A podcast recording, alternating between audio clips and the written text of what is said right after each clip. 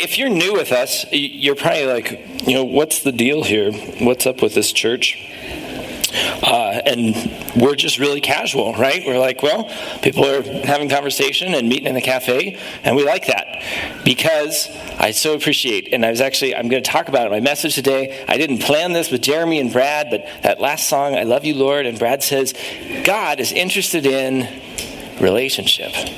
And that's one of the themes of our message today. We didn't plan that, but it's really true. And when we look at the scripture and we look at who God is, we go, wow, God is really interested. He is really interested in relationship with you, with me, with every single one of us. He's interested in that. And that's what it's about. And we've been going through Romans, and in Romans, we really see how God is, God is all-powerful and all-loving and amazing. And yet he's created us, and he's created us not just not as robots or not as just this little, you know, creation, these little hamsters on a wheel or anything like that. He's created us with the ability to choose him or choose otherwise.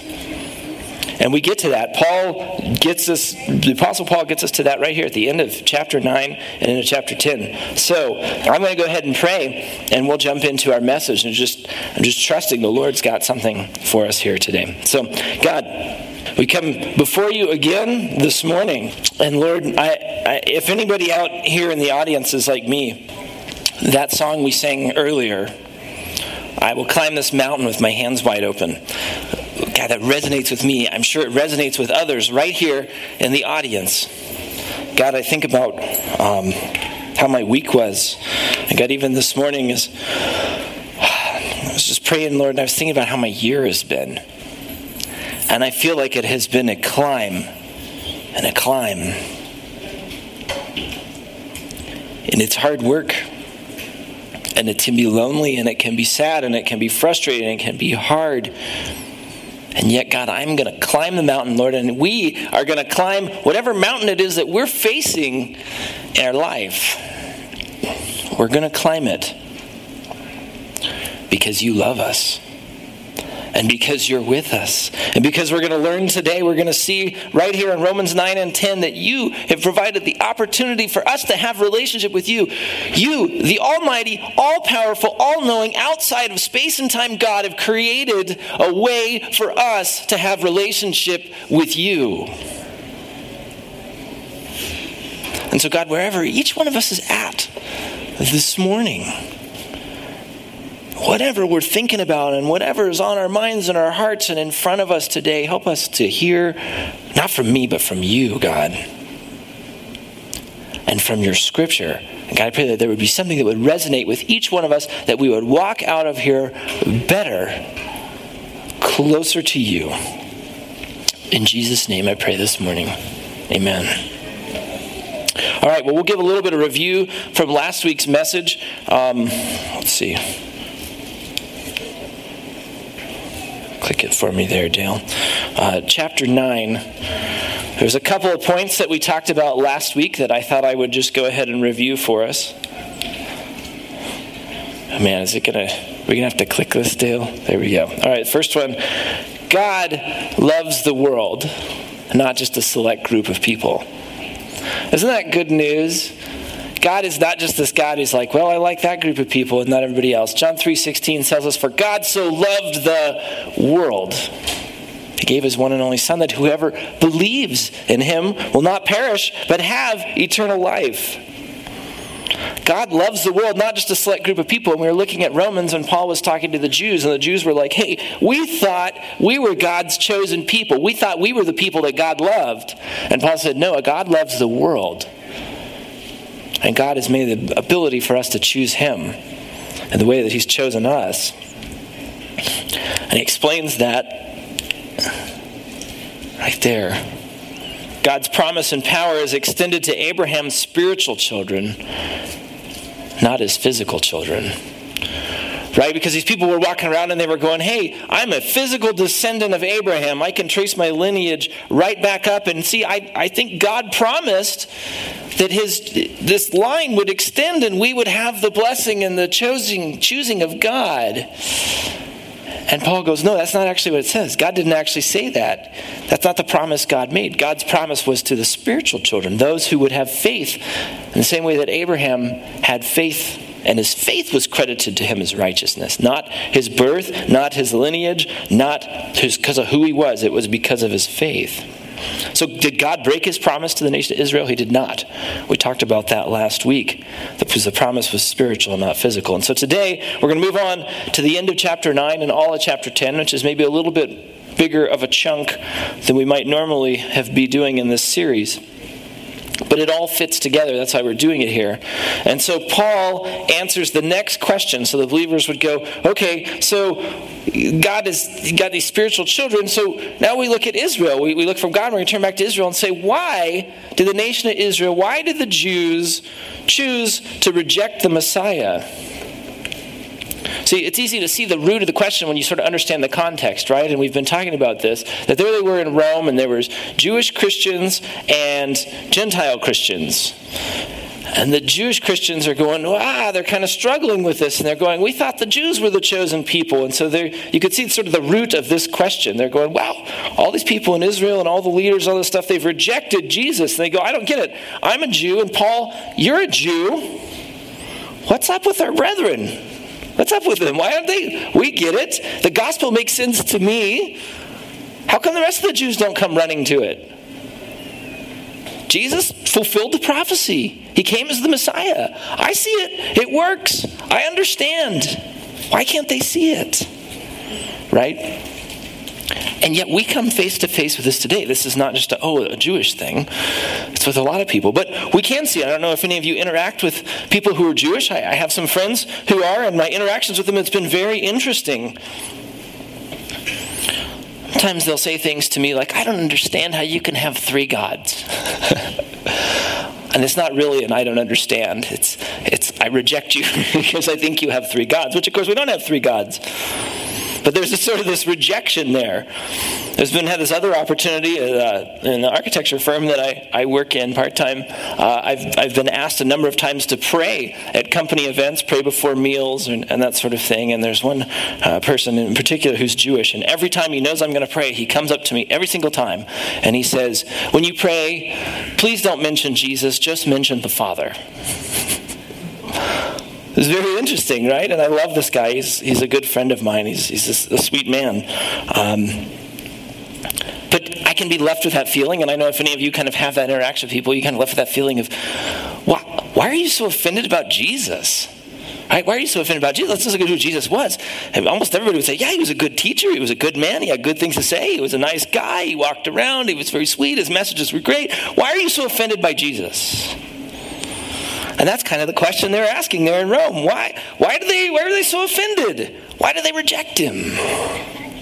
Well, Paul gives us an answer, and so we're going to read through the passage today. There's going to be a number of slides. Again, it's a little longer passage. It's on the screen. You can follow along uh, in your Bible if you want. I'll just read it because it's good to read the Word. Paul says, what shall we say then? That Gentiles who did not pursue righteousness have attained it.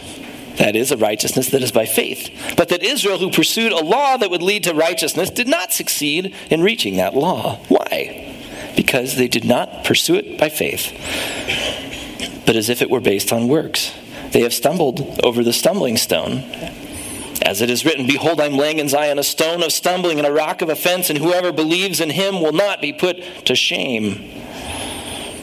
Brothers, my heart desire and prayer to God for them is that they may be saved. For I bear them witness that they have a zeal for God, but not according to knowledge.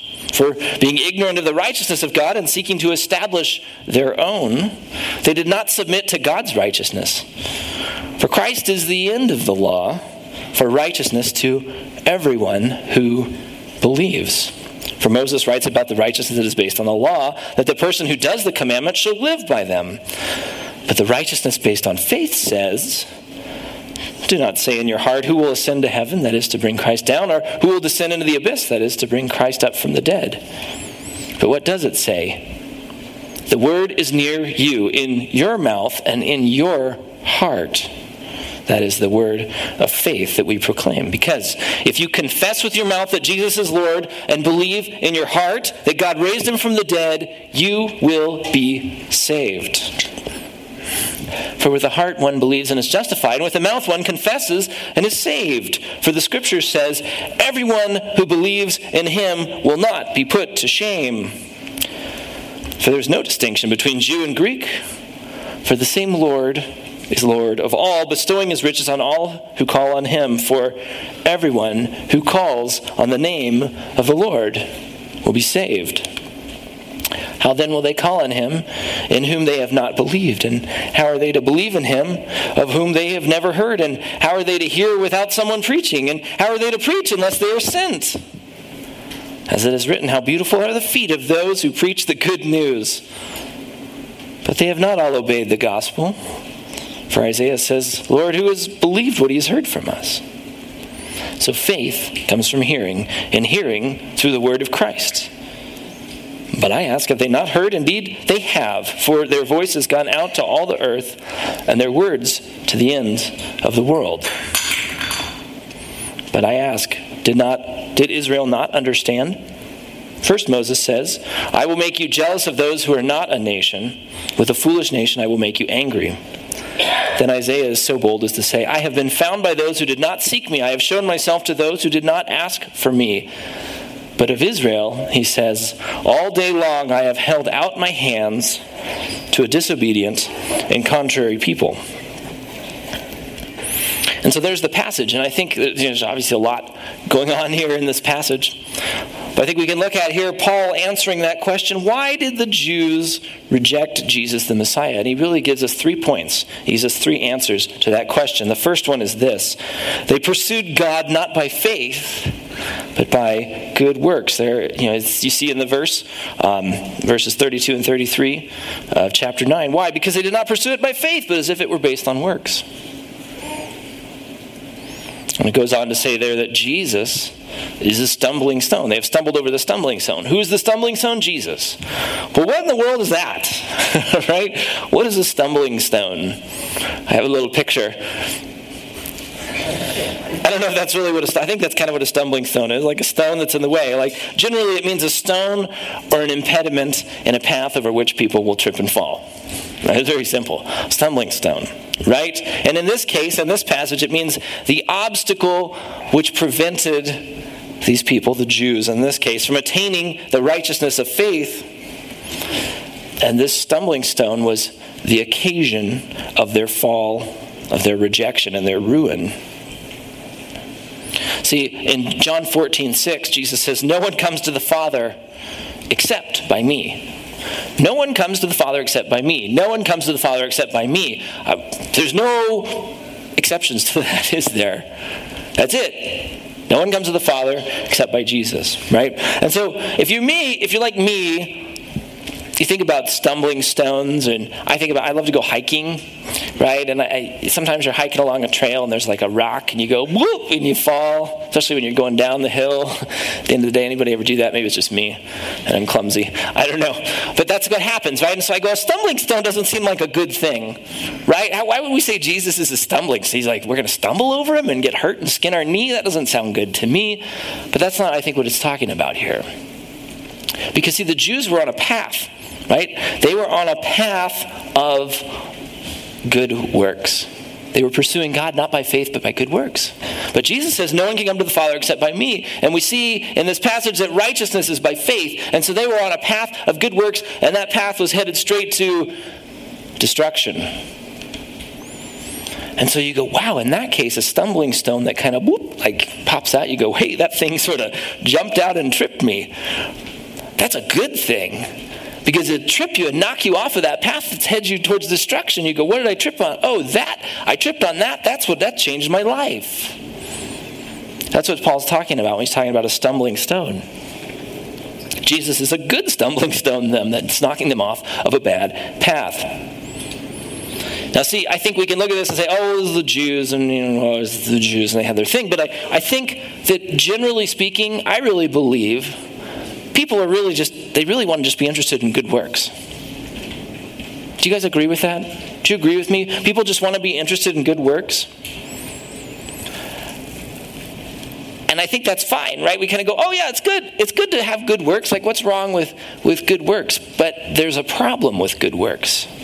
And the problem with good works is that when you really understand what the Bible is pointing out about our lives and our hearts, is that we have this underlying condition of sin that's not just a bunch of do's and don'ts. It's this brokenness that goes deep into our core, and we're separated from God. And good works don't fix that. It's kind of like if you if you have skin cancer, I know this is kind of gross, and you got can, like a cancerous sort of lesion on your skin, and it's bleeding, and you go, well, I'll just slap a Band-Aid on that. Hey, look, it's not bleeding anymore. You didn't really fix the problem. Or does anybody have mold in their house? You don't have to raise your hand. You don't have to admit that you got mold in your house. I, I don't have any in mine that I know of, right? Unfortunately, it's Colorado. We don't really have a problem with that. But if you have mold growing on the wall and you go, I'll just slap some paint on that, it generally doesn't take care of the mold. All right, there's mold in the wall cavity. I'll just put some wallboard over it and call it good. You didn't really deal with the problem. And this is something that's common to like all of us, right? It's not just to the Jews. So the Jews weren't really unique in this gar- this regard, but they were very zealous. They're very zealous in their pursuit of good works. And that's the next point that Paul makes. They were zealous for the wrong reasons. In verses two and three of chapter ten, he says, they have a zeal for God, but not according to knowledge. They did not submit to God's righteousness. But what is zeal? I feel like zeal is one of those words where if you like think about it and you write it down and you know, or you, you put it in Microsoft Word and you're like, kind of change the font on that, and you keep seeing, you're like, that is a weird looking word, right? It starts with a Z. We don't have too many Z words in our language. But what is zeal? It's great energy or enthusiasm in pursuit of a cause or objective. Well, that doesn't sound bad. Great energy? Great enthusiasm in pursuit of a cause, an objective? What's wrong with zeal? There's nothing wrong with zeal. That sounds really good, right?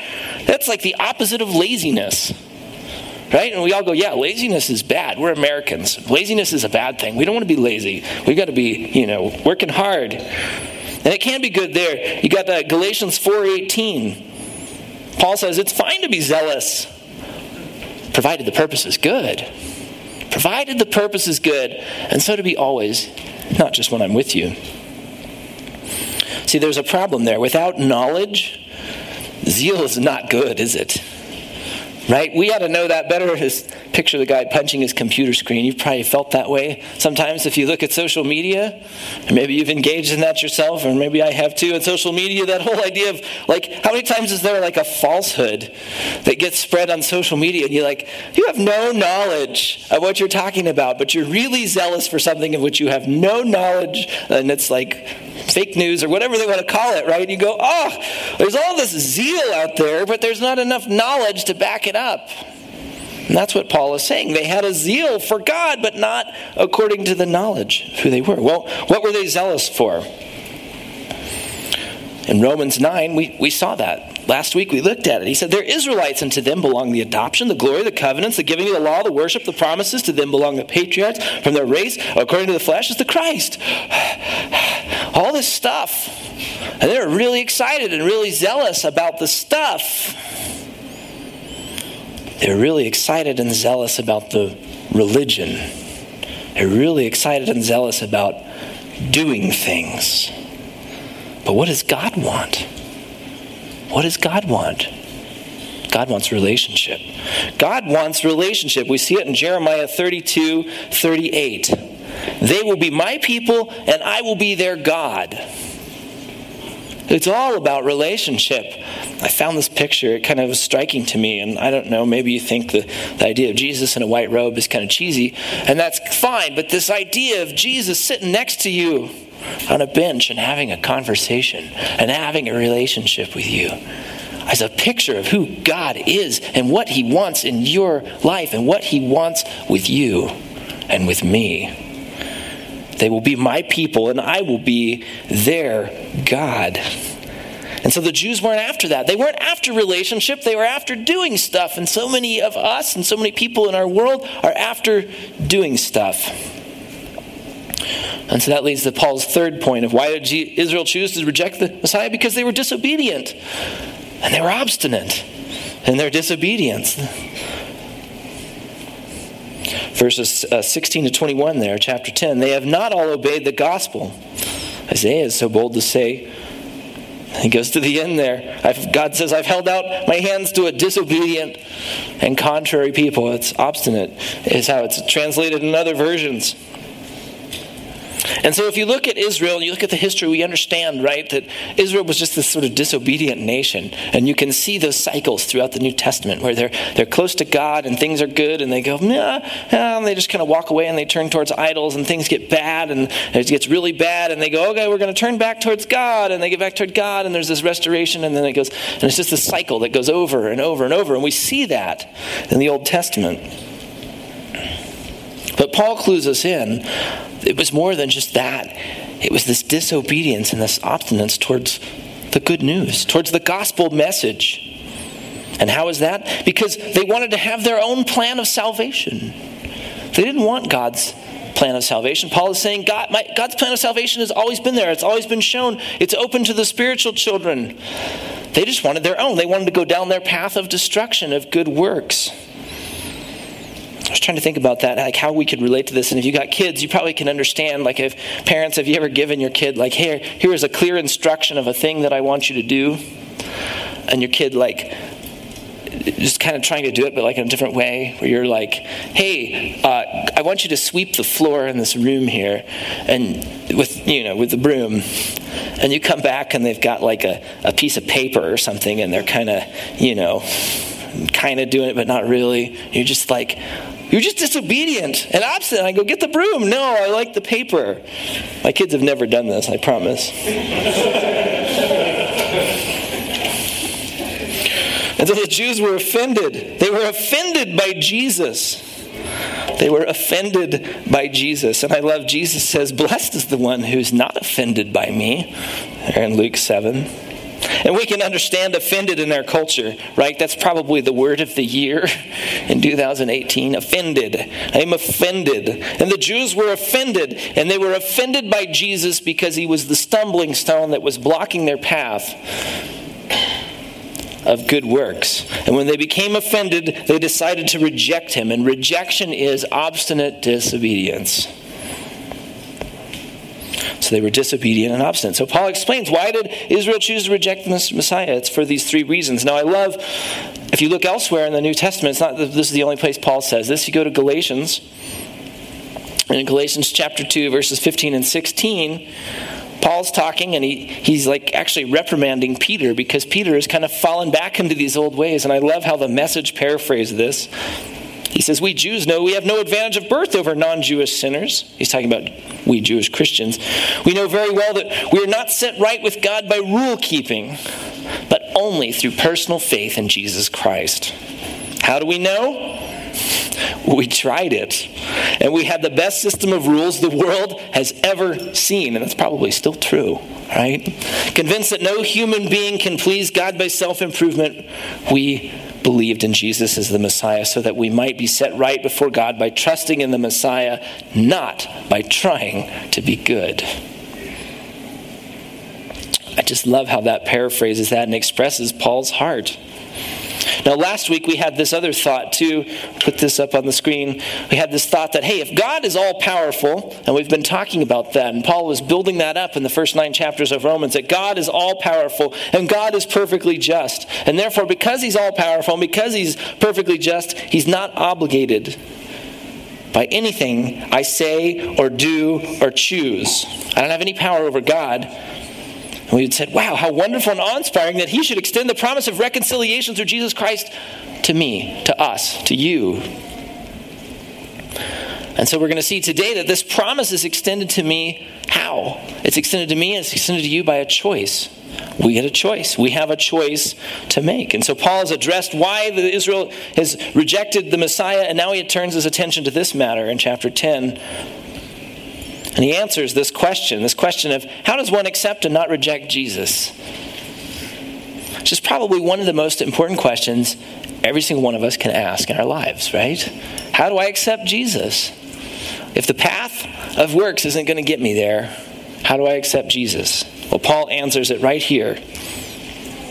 Last week we saw that God is in complete control, right? Is God in complete control? Yes. By definition, he's God. He's all-powerful. He's in complete control. But we also know, we also see he wants relationship. And we see that to have a relationship, it requires choice. You can't have a relationship with a robot. You have to have a relationship with a person. And so there's a there's a, a need for choice. And so God has made this. And so Paul says, hey, look, there's a choice. And here's how to make that choice. The first thing you do is you confess and you believe. Most of us have memorized this verse, verse nine. If you confess with your mouth that Jesus is Lord and believe in your heart that God raised him from the dead, you will be saved. Oh, it's very simple. And it has nothing to do with good works, does it? You can't even pretend to think that there's something about good works in there. Confess and believe. Well, confess means just to acknowledge. It means to own it personally. It means to not be afraid to say it. To not be afraid to say it. And believe is not just, as we say this often, it's not just an intellectual assent to the facts.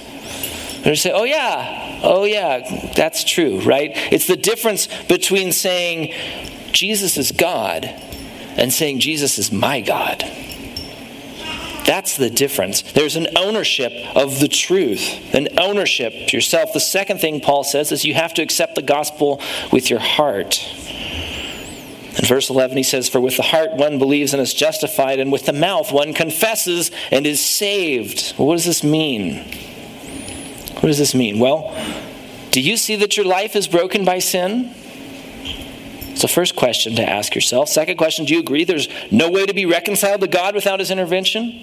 If this is true, he said, there's no way, there's no way to just do enough good works and get there. And then do you accept that Jesus' life and Jesus' death and Jesus' resurrection is the only way to be reconciled to God? What does it mean to accept the gospel with your heart? It means that you would look at these questions and you would say yes, yes, and yes. If you can say yes and yes and yes, then you have accepted it with your heart. You have accepted the gospel with your heart. And so the third thing there, he says, is to call on the name of the Lord. He says, for everyone who calls on the name of the Lord will be saved. And it's in quotations because he's quoting from Joel, the book of Joel in the Old Testament, chapter two, verse thirty-two. Just to point out that, hey, look, this has always been part of the promise. This has always been part of the plan. This isn't something we just made up here. It's always been there. But let's be clear. Calling on the name of the Lord means calling on the name of Jesus, not just on the name of God. Well, what do I mean by that? There's some verses where the scripture gives us some clarity on that, and from Jesus' own mouth, we see it in a few places. John fourteen seven, Jesus says, if you'd known me, you would have known my Father also. From now on, you do know him and have seen him. Another place, Jesus, in John chapter five, Jesus says, whoever does not honor the Son does not honor the Father who sent him. In John chapter eight, he says, if God were your Father, you would love me, for I came from God and I am here. I came not of my own accord, but he sent me. And then the Apostle John says in First John two twenty-three, no one who denies the Son has the Father. Whoever confesses the Son has the Father also. Calling on the name of the Lord means calling on the name of Jesus. And now we get right back to that thing at the beginning. Are you offended by the name of Jesus? So many are offended by the name of Jesus. But this is why. If you call on the name of the Lord Jesus, you will be saved. And so the summary of all this, how does one accept and not reject Jesus? We can accept Jesus, and God has given each one of us this opportunity personally. It's not corporate. We don't take it as a group. We don't take it as a nation. We don't take it as a church. You take it as a person. You take it individually. And so to do this, we realize, hey, I have to recognize that this is my response to God, not my control over God. It's my response to God, not my control over God. Why? Because I can't control God. God is all-powerful, and therefore, by definition, I can't control him. Because if I could control him, I'd have some power that he didn't have. We talked about that last week. So let's go back to the Jews. Why were they so, what was the problem with good works and obeying the law? Well, the problem is that when you hold to that view, you have this belief that your obedience somehow obligates God. It takes a control over God, and you say, hey, I got control over you because I've done these good things. Look at me. I've done good things. Now you're obligated to respond to me. You're obligated to save me. You're obligated to let me into heaven. You're obligated to give me a good life. And again, if God is controlled by us in any way, then he's no longer all-powerful. And he's therefore no longer all God.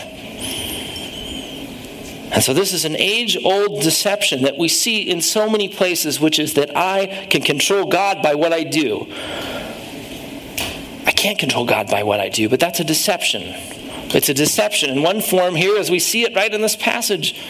It's this idea of that my good deeds are going to get me to heaven. This is a deception. This is a deception. And the Jewish approach was, hey, we're going to obey this law, as Paul said there in Galatians, the greatest set of rules ever created. I'm just going to obey that greatest set of rules ever, and I'll be right with God.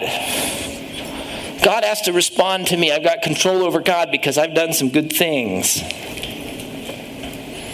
There's also kind of a, you got to be careful of a Judaized Christian approach. What do you mean by that? Judaized Christian? Where you can go, hey, yeah, I've received the good news, I've received the gospel, but now I've got to work, I got to do good deeds so that God will be pleased with me and God will be obligated to me and God will bless me. I don't have control over God. God's all-powerful. God's all-powerful. Paul addresses that issue in Galatians chapter one. And really, we get outside of the Jews, and we look at all the other religions. Like we're even probably going to see some today when we have this meeting with these guys. And you go to the other places, the Muslims, and the Buddhists, and the Hindus, and all other kinds of cults and other kind of groups. They're basically, basically when you boil it down, it's good works get me to God. Whoever God is in their view. It's I'm going to do good things, and God is going to be obligated to me because I've done these good things. And it's not just religious people. You even take irreligious people, secularists in our culture, right? And we set aside the ones who say there is no God and I'm not interested in that. But you go, hey, do you believe in God? Yeah, I think there's probably a God. And you say, okay, so if you die and you stand before God and you say, what? He says, why should I let you into heaven? You say, what? Oh, because I'm a good person. Or I've done some good things. Or I volunteer at the Humane Society. Or whatever it is that you say. It's good works. God is obligated to me because I've done good works. And that is not true. That's what Paul is telling us.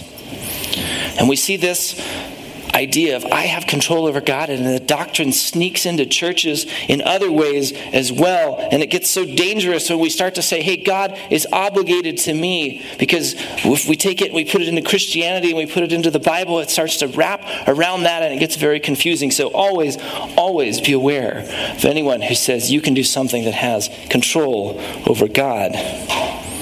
Paul gives us a clear word against this. And here's some verses, Romans nine, fifteen to sixteen. He says to Moses, God says to Moses, I will have mercy on whom I have mercy, and I will have compassion on whom I have compassion. So it depends not on human will or exertion, but on God who has mercy. God's not obligated by what we do. God is not obligated by what we do. Jesus himself in Matthew chapter five said, he makes his sun rise on the evil and on the good, and sends rain on the just and on the unjust. There's not a one-to-one correlation between good and my righteousness, and God and my righteousness. It's not. I can't control it with my good works. This error really boils down to, God must respond to me because I'm so good.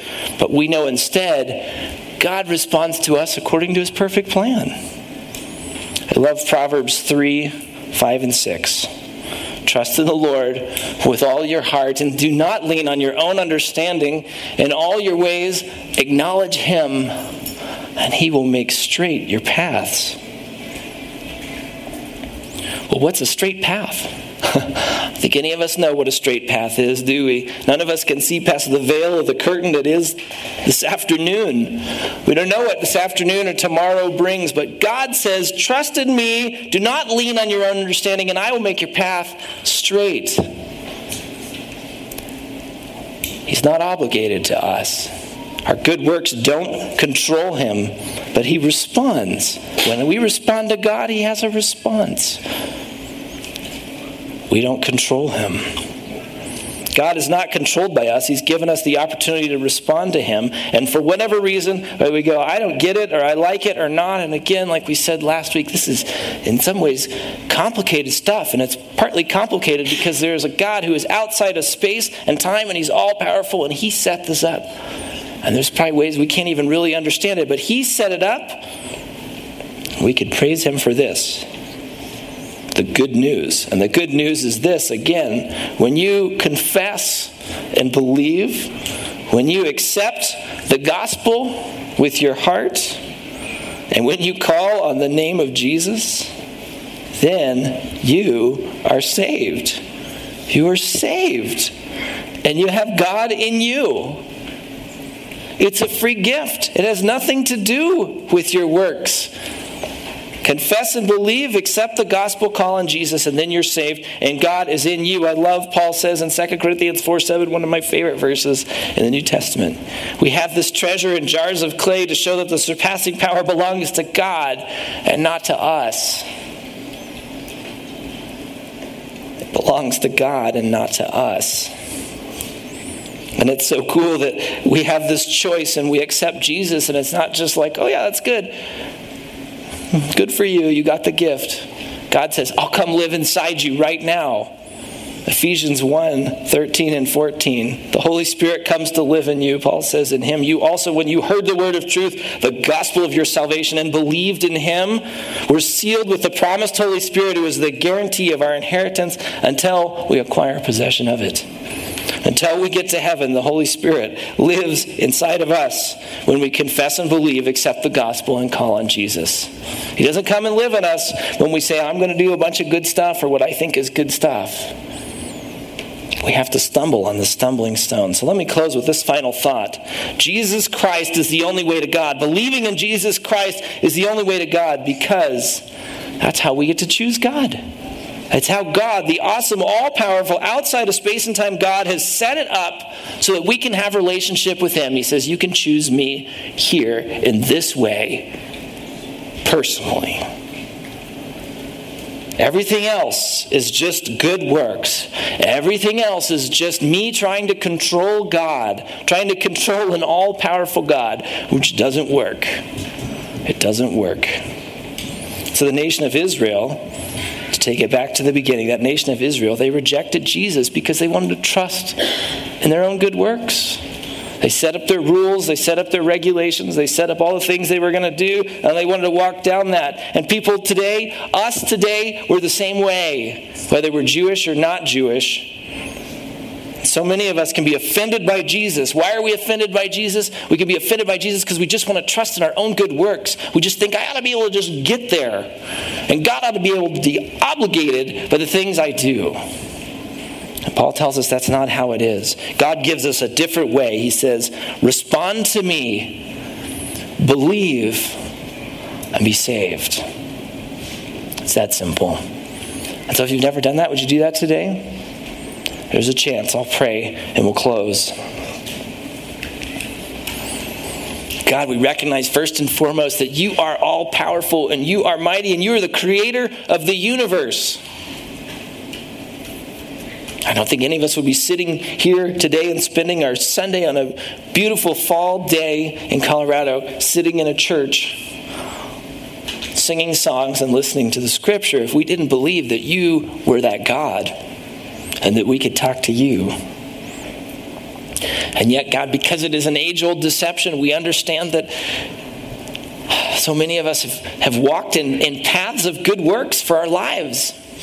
And if we turned and looked at our, ourselves and asked ourselves those questions of, okay, so I, I die and I stand before you, God, and I say what, what you say, what, why should I let you into heaven? And my response might be, because I'm a good person, or I've done some good things, or I went to church on a Sunday morning in September in Colorado. But God, you're interested in relationship. You're not interested in works. You're interested in relationship, and you've given us the opportunity to have relationship with you. You've given us the opportunity to choose. You've given us the opportunity to choose. And so all we need to do is to confess. And we can just say, God, I confess that you are the Son of God. You are God. Jesus is your son. He came to earth. He lived a sinless life. He died a death on the cross and paid the penalty for my sins. And I receive that free gift, and I believe and I accept the gospel. I accept the good news. I see that my life is broken by sin. I see there's no other way to be reconciled to you, God, except by your intervention through Jesus. And I accept Jesus as that only way. Having done that, we just call on the name of Jesus. Say, Jesus, I receive you and come into my life. And that's what it takes to be right with God, to be right with you, Lord. Thank you that that's how simple it is. We don't have to walk through a series of steps and patterns and, and rituals and hope we never go off the rails. It's a one-time thing, and it's done, and we're saved for eternity and right with you. God, thank you for providing that clarity in your word and for presenting it to us. Be with us here as we as we go out from this place today. In Jesus' name.